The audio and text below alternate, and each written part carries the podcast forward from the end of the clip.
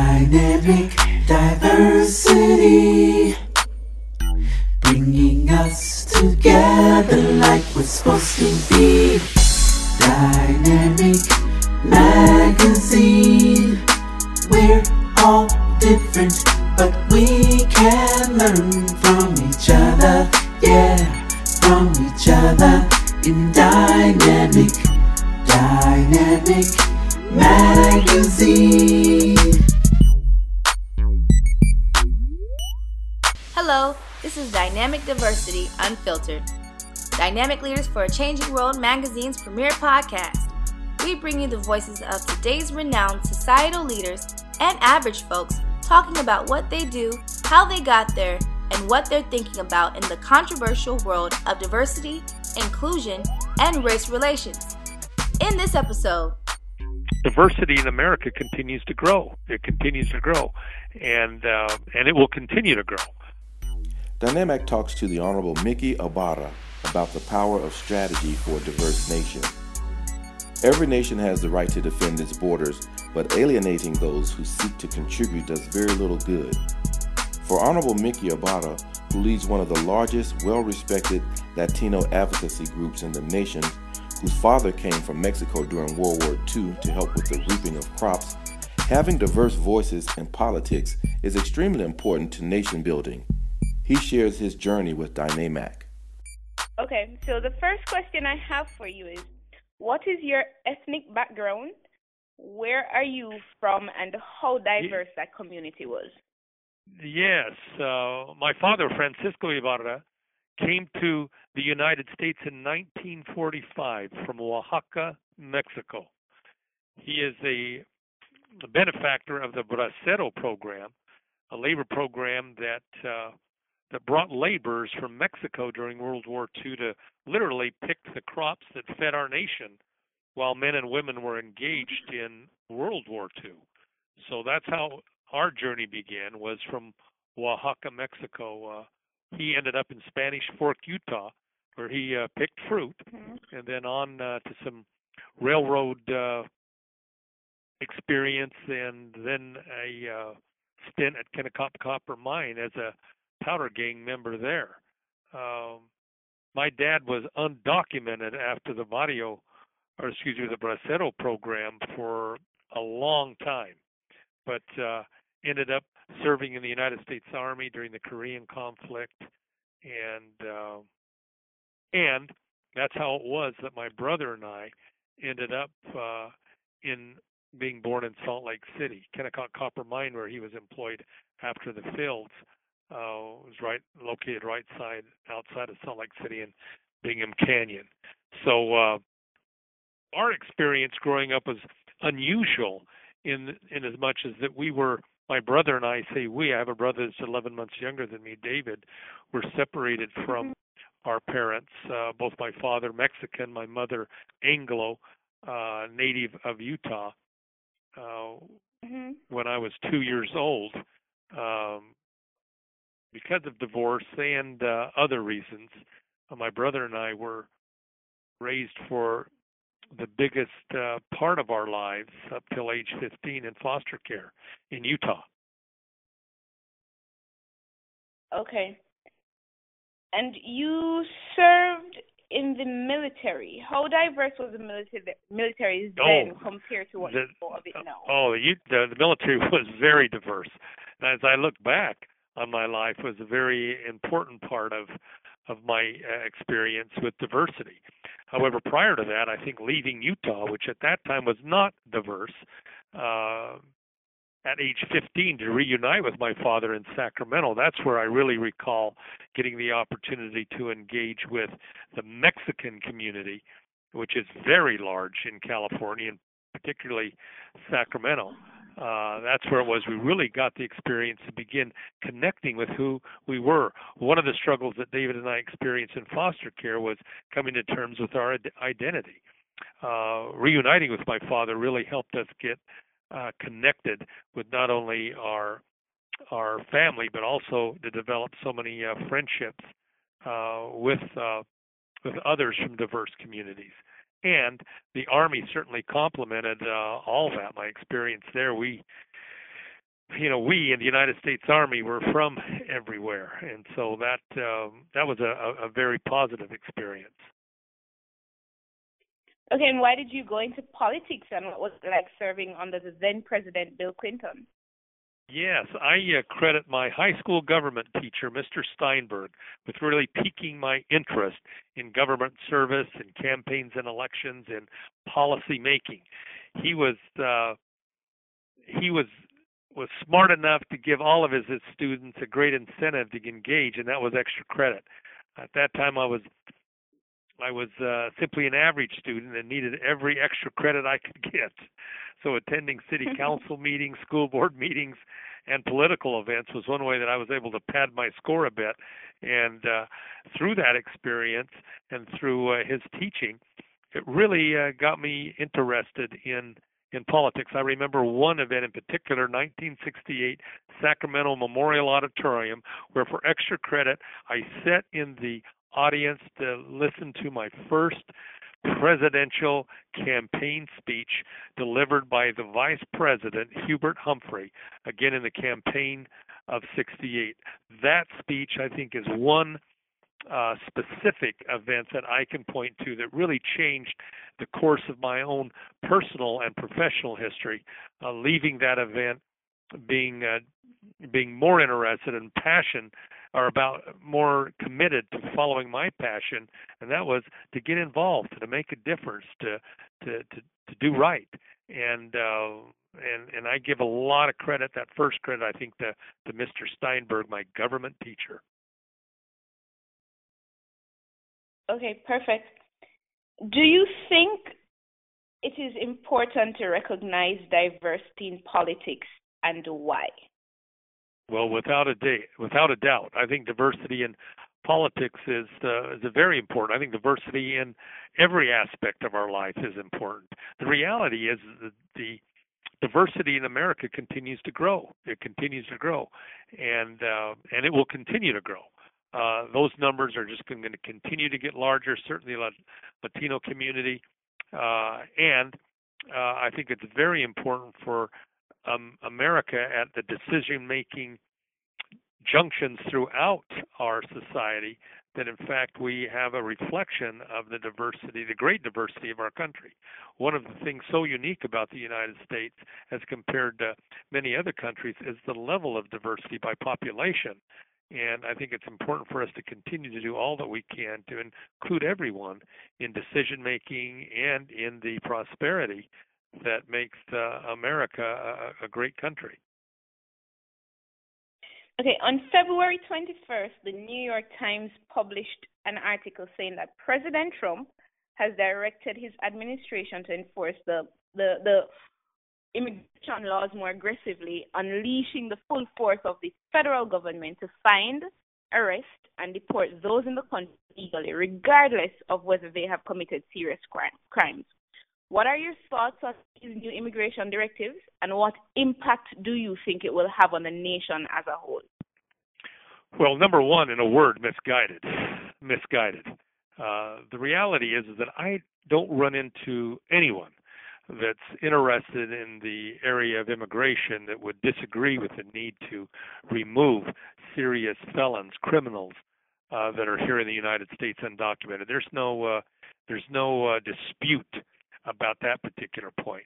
I think uh, to go beyond that, to be uh, really dividing families the way what is going on today daily is is a tragedy and to continue to avoid tackling the tough issues and debates and arguments, if you will, uh, discussions uh, that must take place in order for us to revise our and fix our broken immigration system is just untenable. Uh, we are going to have to address that. I think the whole notion of us continuing to focus solely, solely almost on the uh, enforcement side and the border security side, the reality is that the border security today is better than it's been in uh, several decades.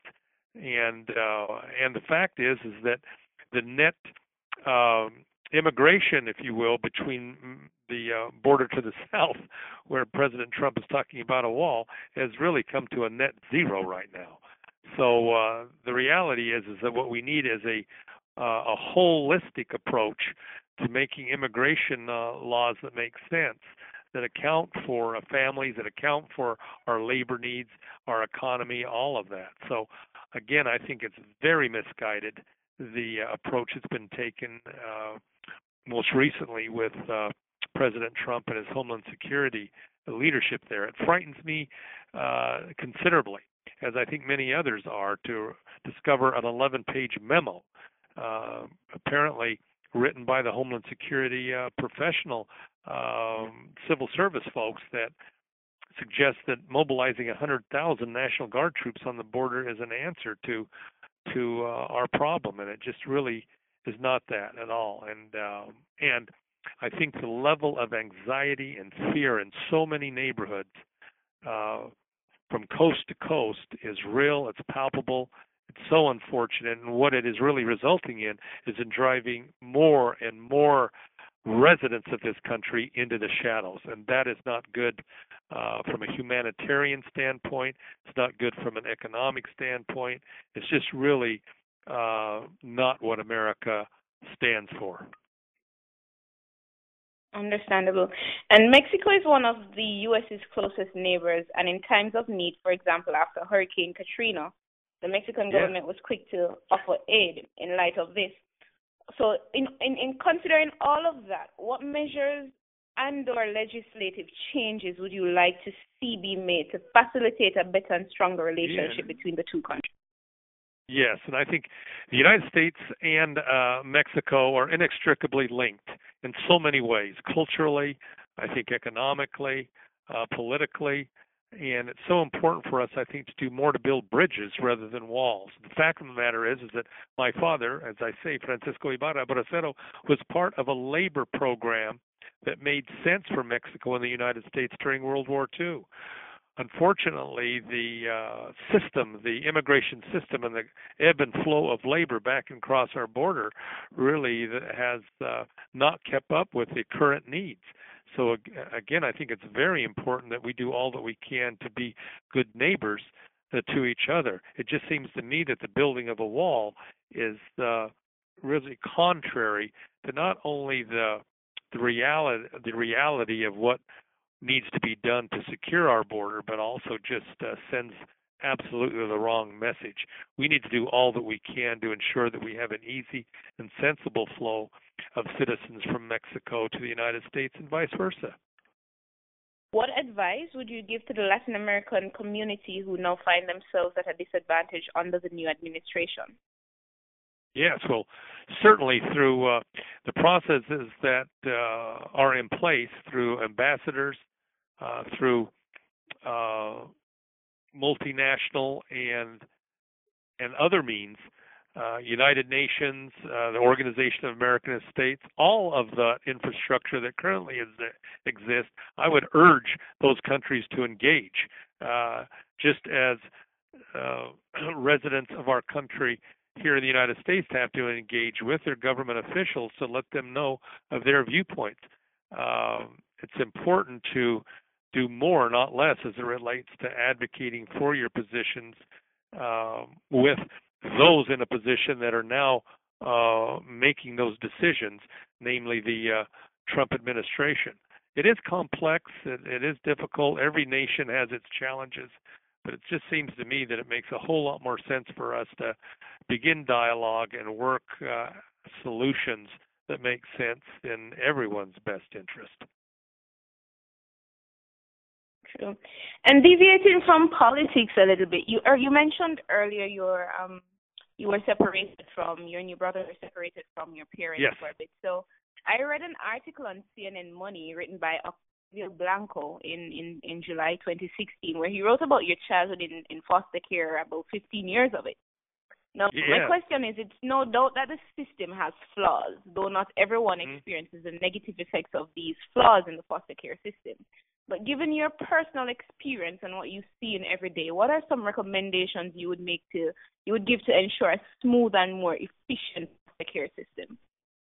Well, one of the things that certainly uh, needs to happen in the foster care system. And let me just uh, mention that while I participate in the foster care system in Utah, I don't pretend to be an expert in foster care. However, mm-hmm. it is an issue that, uh, because of my experience, that that does concern me. One thing seems very clear, and that is the need to upgrade technology and the tools that are available currently through our technology and software and so on and so forth to arm our foster care systems in a way that can better match better match those that are able and willing to provide care for children uh, with those that need it. Secondly, using upgraded technology that's available today to discover family members that may not be obvious that would be interested perhaps in in again providing care for foster children. It's so important and I think every foster child is at risk is at risk of falling through the cracks. By that I mean not receiving the type of attention that they need, whether it's uh, education, whether it's health care, whether it's mentoring, uh, all of those uh, uh, very important uh, needs of children. And uh, we need to utilize the technology that's available to do a much better job of recording, monitoring, intervening, and so on and so forth. We need to arm up our social welfare uh, corps, if you will, that are responsible for children. Okay. And two more questions before I let you go. What is next for you? Well, I currently uh, am very engaged with my business, the Ibarra Strategy Group. We have just begun our 16th year of business. So fortunate to have a great group of clients that I've been hired to represent and advocate for. The uh, constant in my life, my professional career, which uh, is now over 30 years here in Washington, is advocacy. And I uh, continue uh, to be very passionate in pursuit of achieving the goals for my clients. That's one. The second thing is the Latino Leaders Network. In addition to my business, the Ibarra Strategy Group, I also lead a nonprofit organization, the Latino Leaders Network, which is dedicated to bringing leaders together. We do that through two events the Tribute to Mayors twice a year and the Latino Leaders Luncheon Series, most often four times a year. And uh, we'll uh, continue uh, convening those very important uh, platforms to bring leaders together, including an event that's coming up in uh, July in Salt Lake City, my hometown, where we'll convene the Latino Leaders Luncheon Series for its very first event, and uh, or, or the first event in Salt Lake City, but the 50th event overall to release my next book, and that is going to be Latino Leaders Speak personal stories of struggle and triumph, where we'll share keynote addresses delivered at this at the Latino Leaders Luncheon Series uh, with others. So, uh, very excited between Ibarra Strategy Group, Latino Leaders Network, uh, continuing to enjoy my my work and, and my passion for bringing leaders together. Okay, and and in light of all of what you've been doing over the many many years you've dedicated your life to advocacy and equality and diversity, do you hope your legacy will be when you eventually, you know, give up this job? Yes, well, one, a couple of things. I think one is is that I left the world better than I found it, mm-hmm. and secondly, that I was dedicated to bringing leaders together. I would add a third point. You know, much of my time remaining uh, now, I want to devote more of that time to teaching, more to writing, and more to speaking about what I've learned along the way. I have enjoyed a very unique experience, uh, and I want to share with others who may benefit from what I've learned.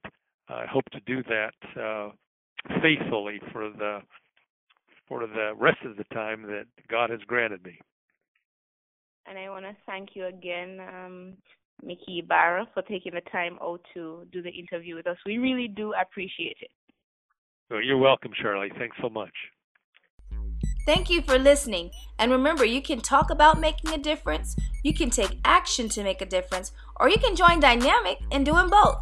Until next time, stay blessed and be inspired.